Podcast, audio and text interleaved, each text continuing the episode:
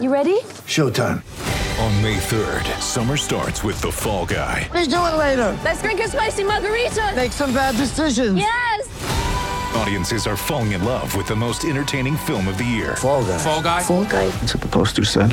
See Ryan Gosling and Emily Blunt in the movie critics say exists to make you happy. Trying to make it out? Nope. Because I don't either. It's not what I'm into right now. What are you into? Talking. Yeah. The Fall Guy. Only in theaters May 3rd. Rated PG-13. Get ready for the greatest roast of all time the Roast of Tom Brady, a Netflix live event happening May 5th. Hosted by Kevin Hart, the seven time world champion gets his cleats held to the fire by famous friends and frenemies on an unforgettable night where everything is fair game. Tune in on May 5th at 5 p.m. Pacific time for the Roast of Tom Brady, live only on Netflix. It's time to play like a Jet with your host, Scott Mason. Play like a Jet. What does that mean? Incredible play! 35 yard touchdown! Allen Lazard, six foot five frame, needing every bit of it. Oh, Hardman's still going inside the 10, and he is in for the touchdown. Allen has time.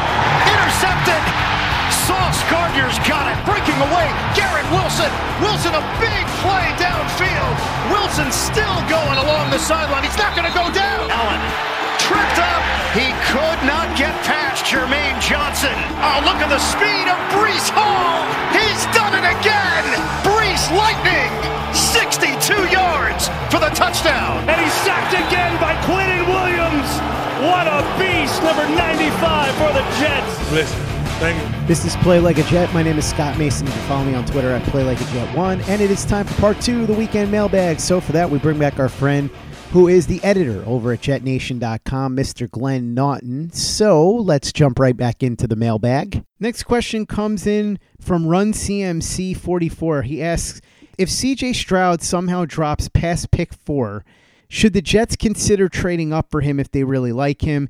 Even if they were to get Aaron Rodgers, they're going to need to solve the quarterback problem long term. Stroud could be that guy, might be worth thinking about. I tend to agree with you. I don't think the Jets are going to do it, but if they do like Stroud and he does drop, which I don't think is going to happen, but let's say that it does. If that's the way it plays out, if you're the Jets, you really should consider it. They're going to have to fill that quarterback spot for the long haul, like you said. We can all trick ourselves into thinking it's going to be Zach Wilson, but we know that the odds of that being the case are very slim. Aaron Rodgers could only be here for one year. And I know Rodgers might get mad if the Jets drafted a quarterback, but here's the reality of the situation. If the Jets like Stroud, they're better off drafting him than trading for Aaron Rodgers anyway. So if Rodgers is so mad at that point that he decides he doesn't want to come to the Jets, that's okay. Because if you like CJ Stroud and you think he can be the solution for you at quarterback, that's more important than getting Aaron Rodgers. So I think if he slips and the Jets really do like him, yeah, absolutely. They should make a phone call to see what it would take to get him. If they think he could be their solution at quarterback, you got to take another swing. I know it would be a little bit painful because Jets fans will say, oh, how many times are they going to go into the draft and do this? And normally I would say no. But again, we're talking about a situation where a quarterback slides significantly past where you expected. He would now be within reasonable trade range. And in this hypothetical, the Jets really like him and think he could be the answer to their quarterback problem. So, in that scenario, yes, the Jets should at least investigate it. I would disagree only because of what I said earlier. I think if you get Rodgers, it's a win this year um, scenario, and you've got pick 13 has to be a guy who's going to play every down this year. Um, it's got to be a day one starter. There, you can't. I, they can't um, take any half measures. Uh, you can't say, well, we're going to get Aaron Rodgers and win a Super Bowl, but we're also going to take our most valuable pick and use it on the guy who's not going to play this year. Um, so I, I, just I can't see quarterback being part of the equation, even if one were to fall to them. Um, it would be very strange to me to add Rodgers and then use pick 13 on a quarterback. I think it's got to be a starter, whether it's you know JSN or or a lineman, whatever it is.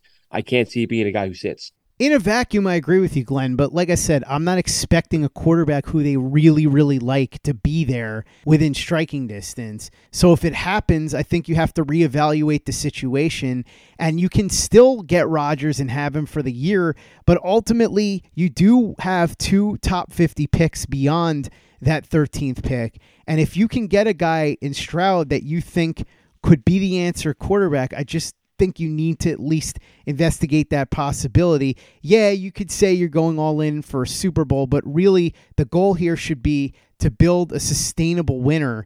And if you think Stroud could be the quarterback of this team for the next 10 to 15 years at a high level, the sustainable winner philosophy could run through him. So in a vacuum, I agree. You don't want to necessarily be looking for a quarterback, but if something like that happens, I think they should at least think about it. Next question comes in from Bill Fond. He asks if an A Rod deal goes past the 2023 draft, should Jets fans be worried that Green Bay could take this all the way to September 1st and that Aaron Rodgers wouldn't be in camp with the Jets? Obviously, compensation would be less at that point but it would be more of a won the battle, lost the war type of situation for 2023, wouldn't it? I get what you're saying. If he's in camp on time, it increases the likelihood that the Jets would have their best season possible. But remember, Rodgers already knows the offense because he's very tight with Nate Hackett and he played in that offense for a couple of years.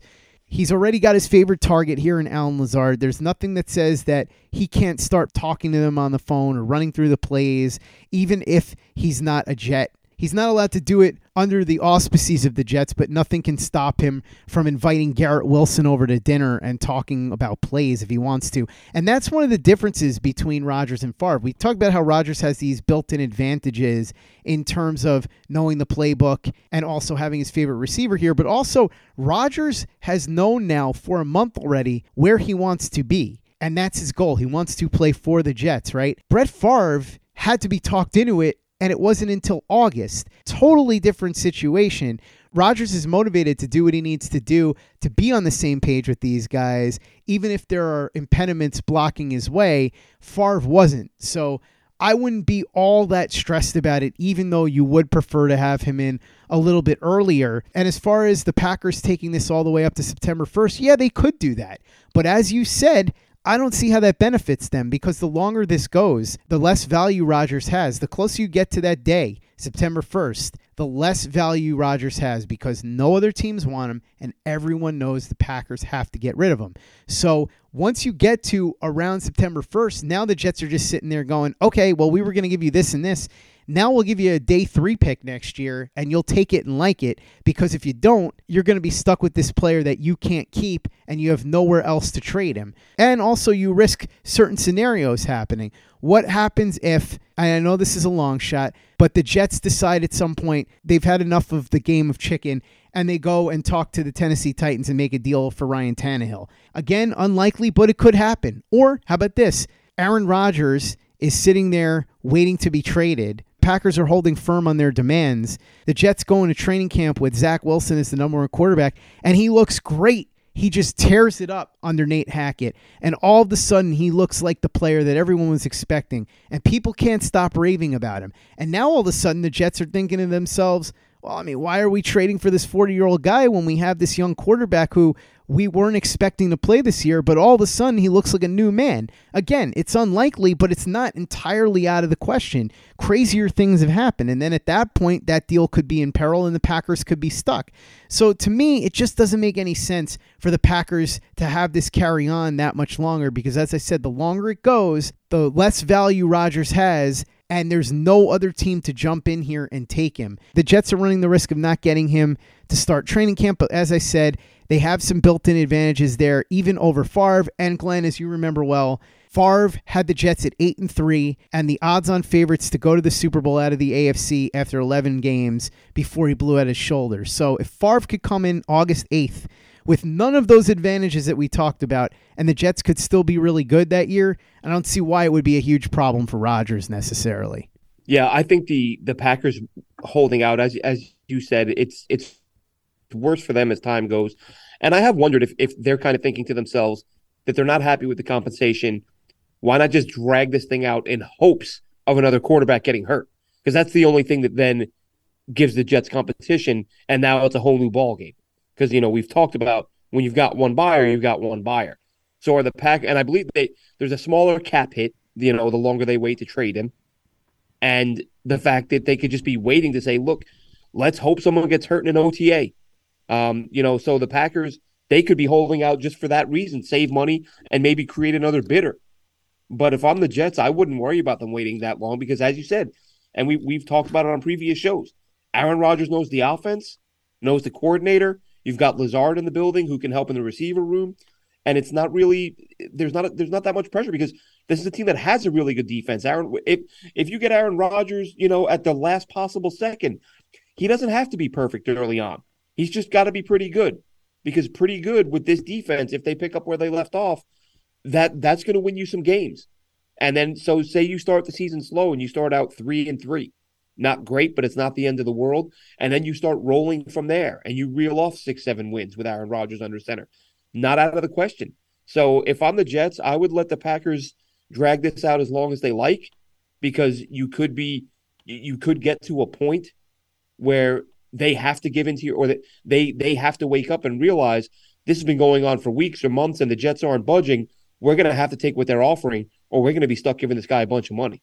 Glenn, just to clarify, the cap hit wouldn't be lower for the Packers. It would just be able to be spread over two seasons. However, from what Ken Ingalls, who's a Packers cap guy, has said, the Packers would probably rather just swallow the whole thing this year because they've already done what they're going to do for this year.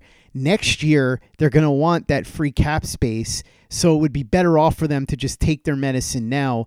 The other part of this is any team that would have a quarterback who got hurt and they would deal for Rodgers, remember, you'd have to think about two things in that scenario. Number one, is this a team that's a real contender? Because if they're not, they're not going to go out and trade assets for a 40 year old quarterback who, yes, is only about 15 million on the cap for the acquiring team this year, but then has all that dead money for the following two years. And also, let's remember when it comes to the Packers, you have to find a team that not only needs a quarterback to help keep them a contender and is willing to take on that contract, but also you'd have to get an offer that's better than what the Jets are reportedly offering right now.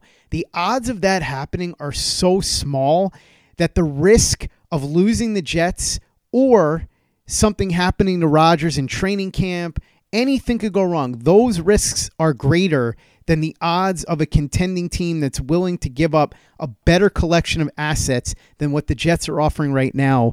Some team with championship aspirations getting desperate and giving up a deal that's better than what the Jets already offered. So that's something to think about when we talk about the risks involved in the Packers holding on to Aaron Rodgers. Next question comes in from Just One Punch. He says, Let's fast forward past the draft. The Jets have finally gotten Aaron Rodgers. What do you think the realistic stat projection would be for Garrett Wilson? Really, if Aaron Rodgers stays healthy and Garrett Wilson picks up where he left off, you could be looking at a guy with all pro numbers. He put up 1,100 yards last year as a rookie with Zach Wilson, Joe Flacco, and Mike White. I don't see why he couldn't put up somewhere in the 1,200 to 1,400 yard range in his second year with a much better quarterback. Yeah, that's uh, you know the, the number that pops into my head is 1,400. You know, as you said, the numbers you put up last year, terrible quarterback play. It's, and it's not only that he's going to have a, a, better quarterback throwing the ball, it's, it's going to be that you're going to have a better quarterback sustaining drives and just having a lot more offensive plays, a lot more opportunities to make plays because you're not going to be, you, there's not going to be so many three and outs that you had to deal with last year. So really, I think the sky's the limit for him. If you know, and and you know, I mentioned JSN. You get a guy like that in here, or if let's say they draft a sort of a, a shifty slot guy, I think that opening things up with this offense with Aaron Rodgers uh, for Garrett Wilson, the way the way he played last year under those conditions with those QBs, the sky is the limit for him. And all pro numbers, I think, would kind of for me anyway. I would I would I would expect 14, 1500 yards. Play like a Jet. Play like a Jet. Next question comes in from Tanner Mine. He asks, "Do you see any world where Quinnen Williams is traded for Rodgers and more? It makes sense in that it frees up cap for the Jets to pay Rodgers and vice versa." I don't think so, and I would not trade Quinnen Williams if I was the Jets. Look, Quinnen Williams is one of the rarest commodities in professional football. He's an interior defender who is an elite level pass rusher. There are a handful of those in the NFL. Very few guys can ever be that type of player. Plus, Quinnen Williams is also an excellent run stopper, and he's only 25 years old. That's a guy that you pay and you keep around to be one of the cornerstones of your franchise for years to come absolutely would not trade him in any deal, let alone one for a 40 year old quarterback. I know you're saying that it would be Rodgers and more, but there's no way. Quinnen Williams at this point is worth, as far as I'm concerned, at least two first round picks if you were to trade him, which I wouldn't, because again, it's very, very difficult to find a player like Quinnen Williams.